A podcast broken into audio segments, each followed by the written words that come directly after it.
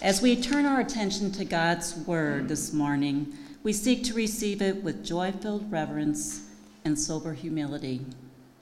The summons to the word found in your bulletin prepares your hearts and minds to do just that. Let's read it together. Jesus said, "If you hold to my teaching, you are really my disciples. Then you will know the truth, and the truth will set you free." This morning's scripture reading is taken from Matthew chapter 5, verse 9. In the Blue Pew Bible, it can be found on page 830. Again, the text is Matthew 5, verse 9, found on page 830.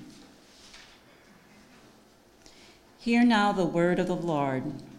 Blessed are the peacemakers, for they will be called children of God.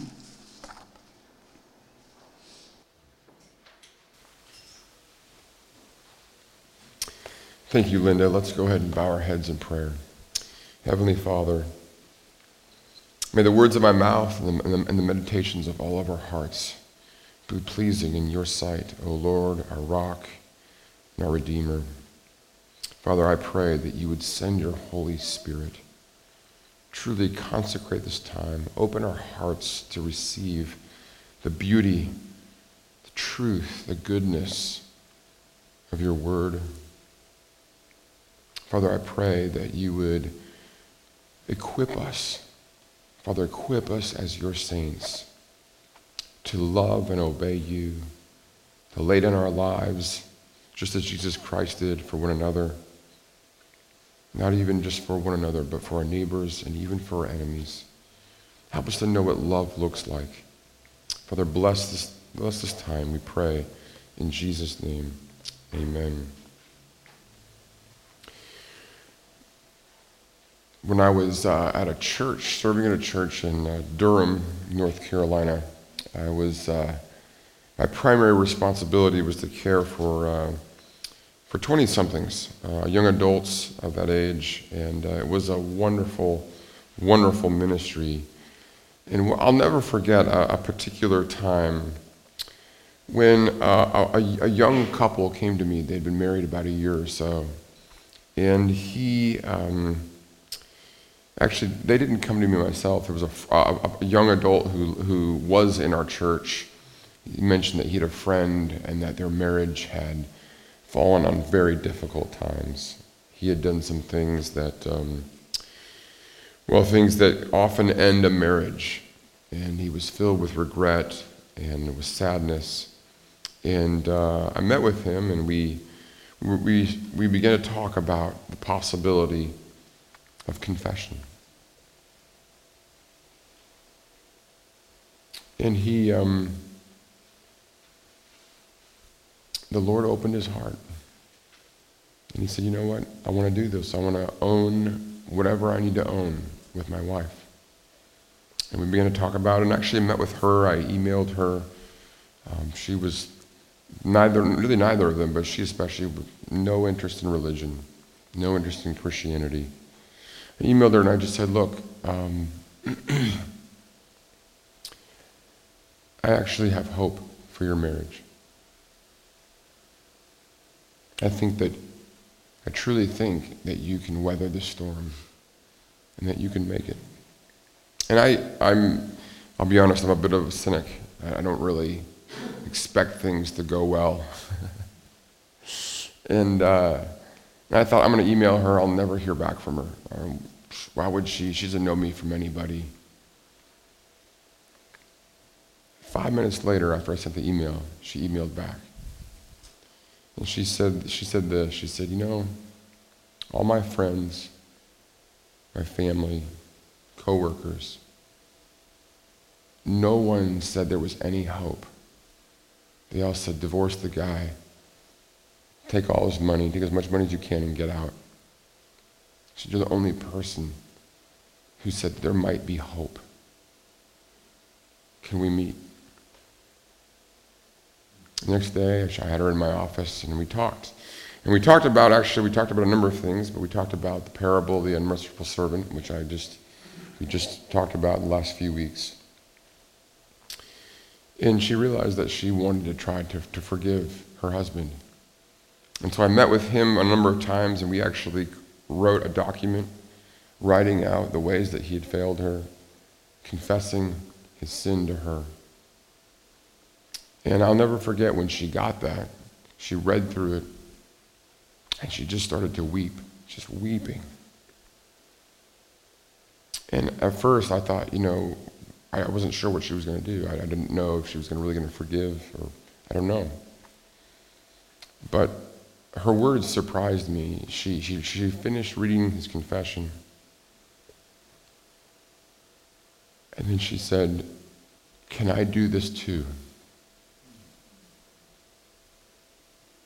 Sure. Sure.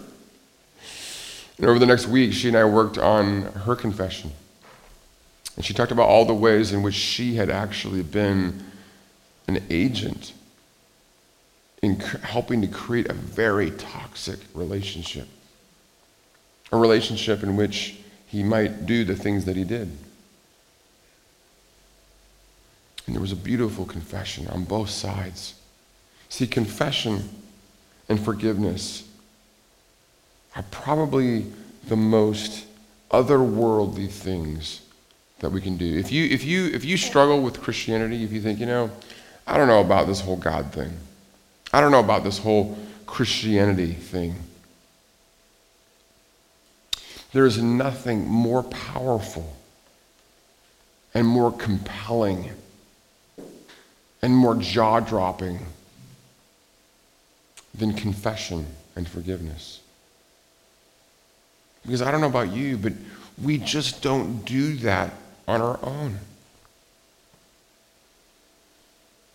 I'm not naturally given to just saying, you know what, I completely blew it. It was my fault. This is exactly what I did. It was wrong of me. And I hurt you. And this is how I hurt you. And this is how much I hurt you. And Jesus calls me to something different. And I'm so sorry. And whatever the consequences are, I'll own them. And I'm going to seek to live in a different way from now on. No one talks like that.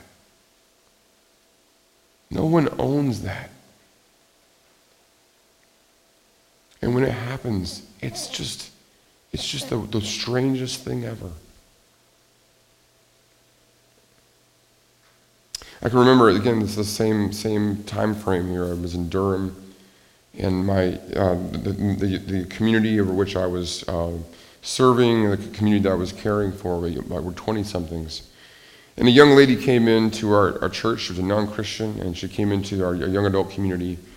And one of the things that we would do on Sunday mornings as a young adult community for Sunday school is that we would do what we just did this morning. We would confess our sins. We confess our sins publicly. We're actually speaking out loud the words.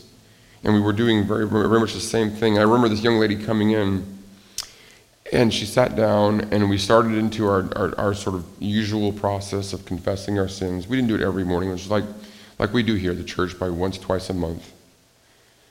And I didn't think a thing of it. She was just listening to everyone. She's new. She's not going to participate because she's just checking things out.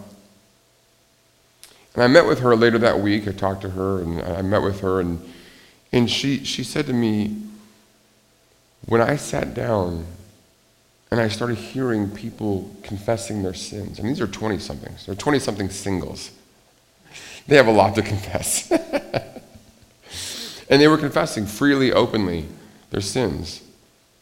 And she said, "When I sat down and started listening to people confess their sins," she said, I thought, what in the world are they doing?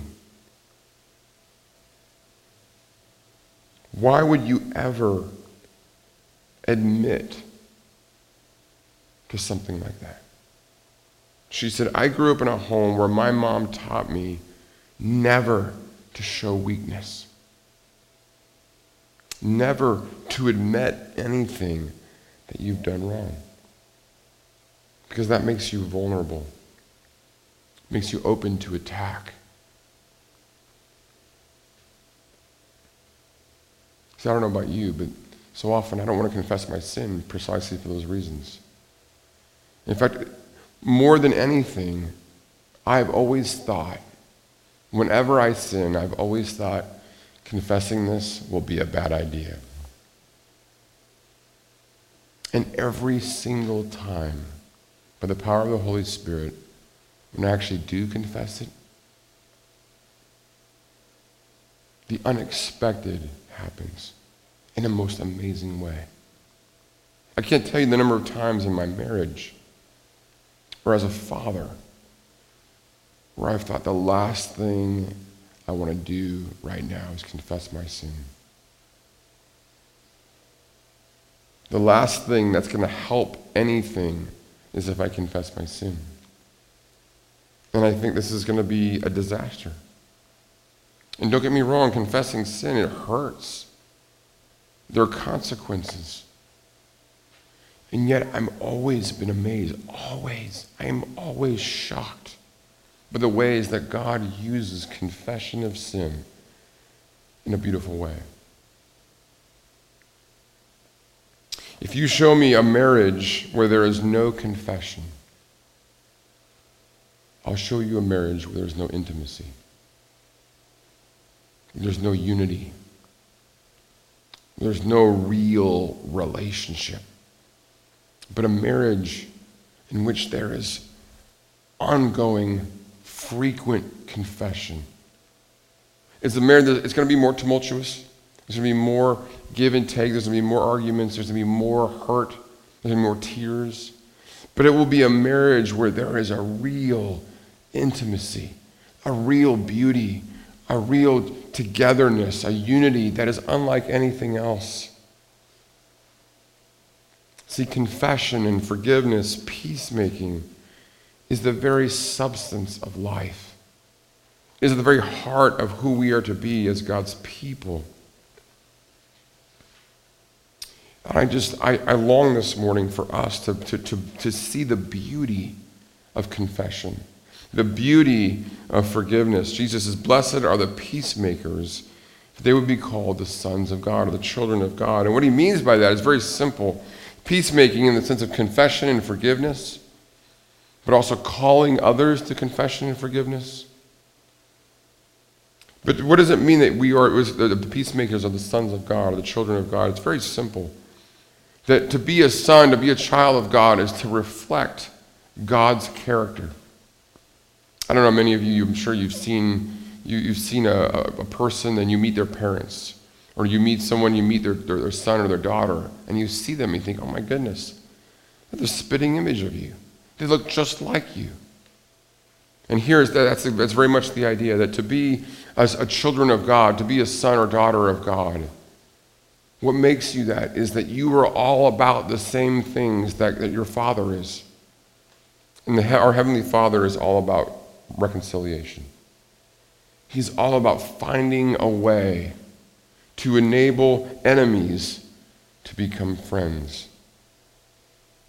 In fact, as a father, that's one of the things I've taught my children from the earliest of days, is that God is a God who loves to make enemies friends, especially to make his enemies into friends.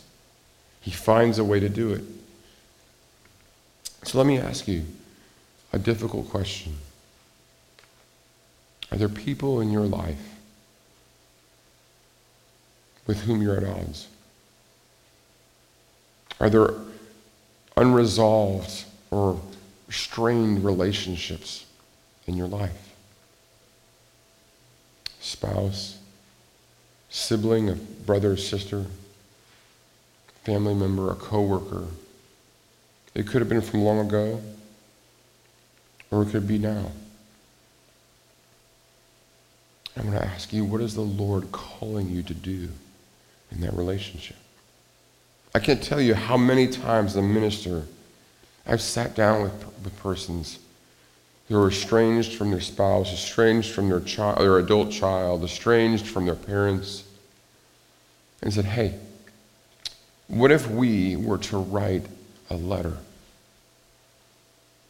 and just own the things that we need to own? It's not talking about their sin. It's not talking about how they failed. That's real. It's true. I'm not going to forget about it.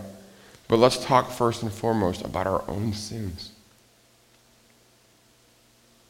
And confess them openly, fully, freely, without justification, without blame shifting, saying, this is what I did, and will you forgive me? It is amazing how often when that has happened, that the result has been reconciliation. Because people just they're not used to getting that kind of thing. They're not used to getting confession. They're not used to getting that sort of truth. Let me just explain how that works. Confession is very simple. There are 4 steps. The first thing that we do when we confess our sin is that we recall God's standard. You remember that? 1, we recall God's standard. That is to say, we say, wait a minute, what would God have me do here? This is what I did, but what would God have me do in this particular situation? What is Jesus calling me to do? So for example, this past week I spoke some very harsh words to Sarah. And of course, the scripture is very clear about the kind of words I should speak. For example, the Proverbs say reckless words pierce like a sword, but the tongue of the wise brings healing. And that's the standard. My tongue is to be a tongue of wisdom that brings healing. All my words are there to heal. That's what I'm supposed to standard. And I use my words recklessly to cut her down, to devalue her. And so I start by saying, Sarah, I need to confess some things to you. Jesus calls me to use words that are healing, that edify, that encourage. So the first thing is to recall God's standard. The second thing is to recount my failure, to recount my failures, to do so specifically, concretely, without any justification. Well, it was a bad hair day. Right? This happened. I was tired. It was a long day at work.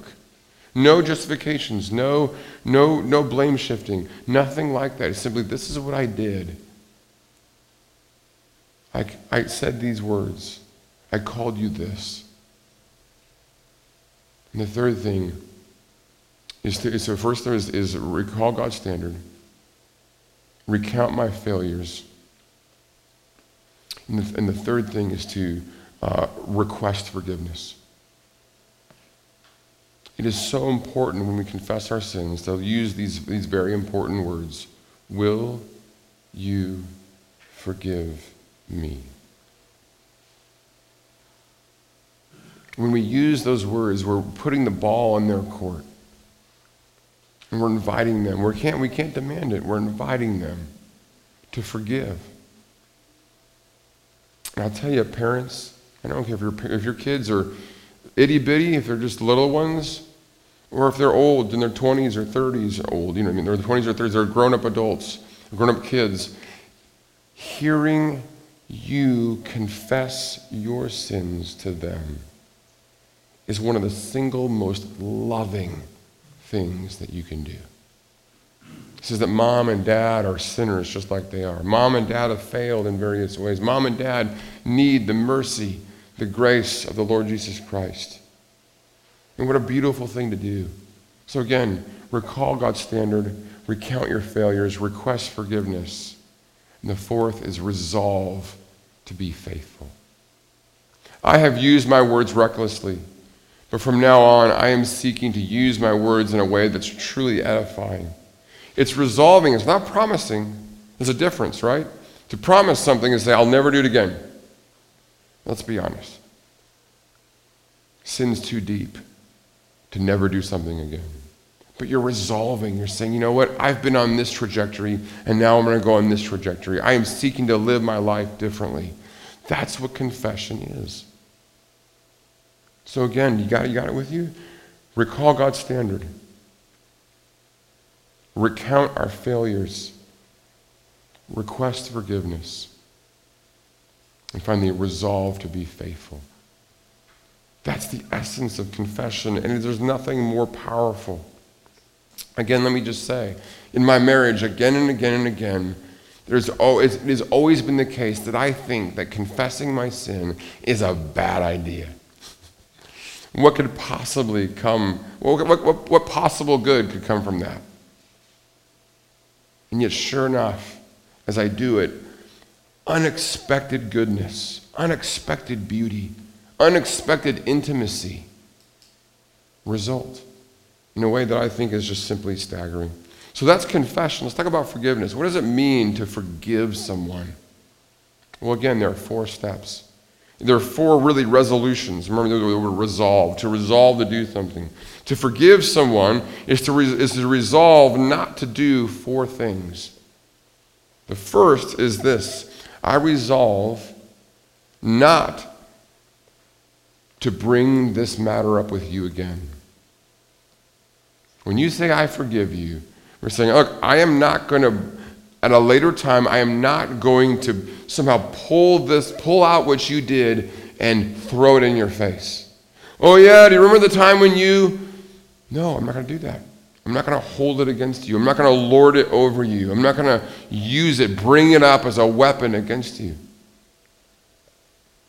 But even more than that, forgiveness says that I'm not going to bring it to my own mind. I'm not going to bring it up against you, but I'm not going to bring it to my mind. I'm not going to be there and driving along or doing my day in the shower, whatever it is, and thinking about how you have done this to me. I'm not going to brood on it and sit there and go, oh, how could he do that? How could she do that?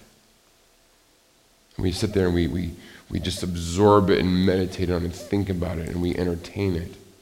So forgiveness says, I will not use this against you. One, I will not bring it to my mind. But third, I will not bring it up with others. I'm not going to gossip about you. Can you believe what she did to me? Can you believe what he did to me? Listen, let me tell you how much I've been wronged. Who does that? So forgiveness says, look, I'm not going to bring this up with anybody else. It's done. It's over. I forgive you. Finally, the fourth thing about forgiveness is forgiveness resolves to continue to invest in the relationship. Sometimes we can be like, okay, like we're good. We're good. I forgive you, and we're done. We're done. I'm so over this relationship. But forgiveness, on the whole, there are some exceptions. Okay, I want to be careful. There are some exceptions, but on the whole, forgiveness says, look, you've wronged me. It's taken a toll, but I want you to know, I'm all in. I still want to invest in this relationship. I still want to give. I still want to be with you. That's forgiveness. Forgiveness is saying, I won't bring it up again. I won't bring it up with you. I won't bring it to my mind. I won't bring it up with others. And I will continue to invest in the relationship. Now let me just conclude here. I want to just briefly talk about peacemaking on social media. And we live in a social media saturated world, and so easily it's Twitter, Facebook, whatever it is. It's so easy, especially in our very politicized, a very politicized world. It's so easy to use social media in a way that is very, very unedifying.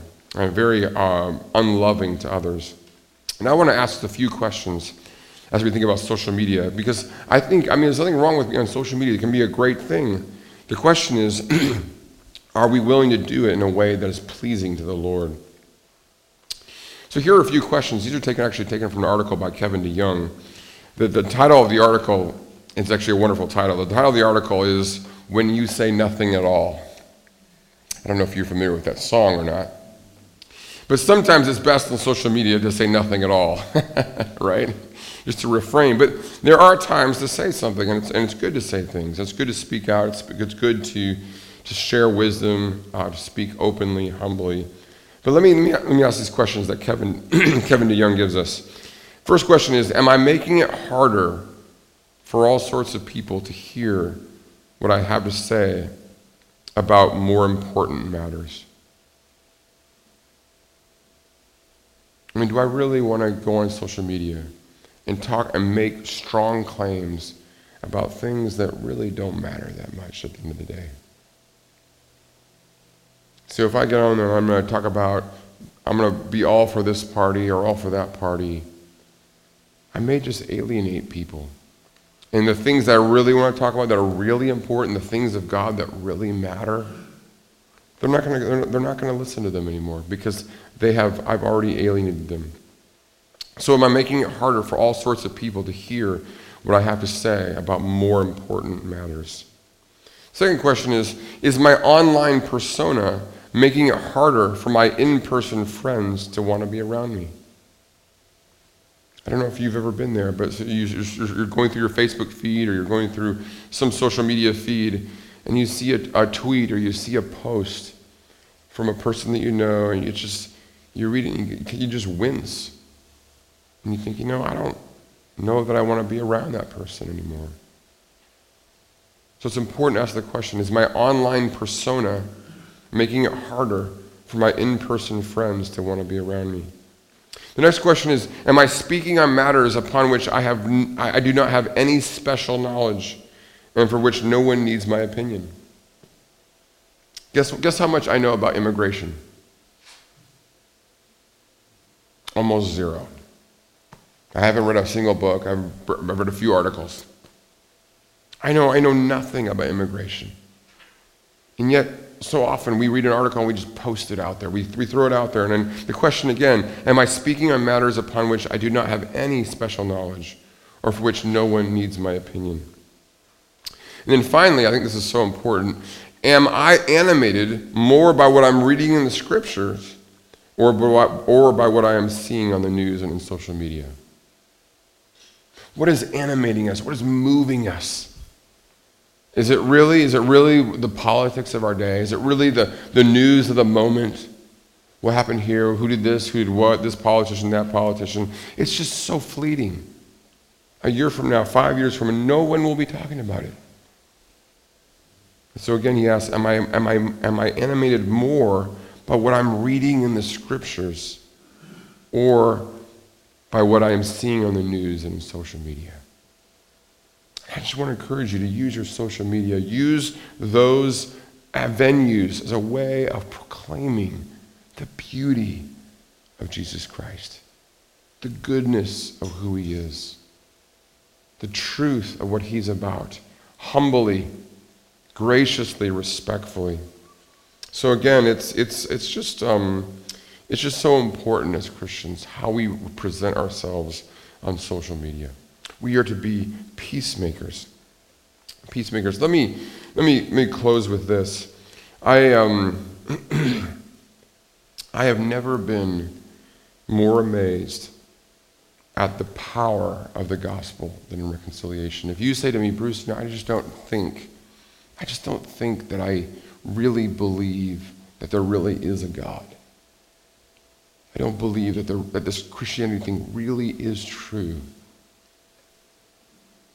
Then I would say there's nothing more convincing to me.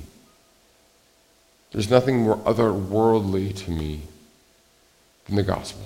There's nothing more otherworldly to me than when one person confesses their sins to another and that person forgives them. Because people just don't do that.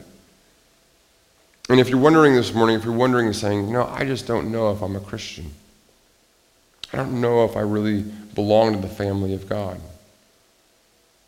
There is really no more sure litmus test than confession and forgiveness. If you are able to confess your sins to another person, if you are able to forgive another who has wronged you, I can promise you, you have the Holy Spirit at work in your life, and that you are a Christian. There's nothing more beautiful as a spouse, as a parent, as a child, as a coworker, especially in today's work environment, to actually admit what you've done wrong in your work environment. Say, that was me, I'm sorry, I blew it. I'll make it up. I'll do what I need to do. Those are just remarkable things. The sign of true integrity. Let's bow our heads in prayer. Heavenly Father, we thank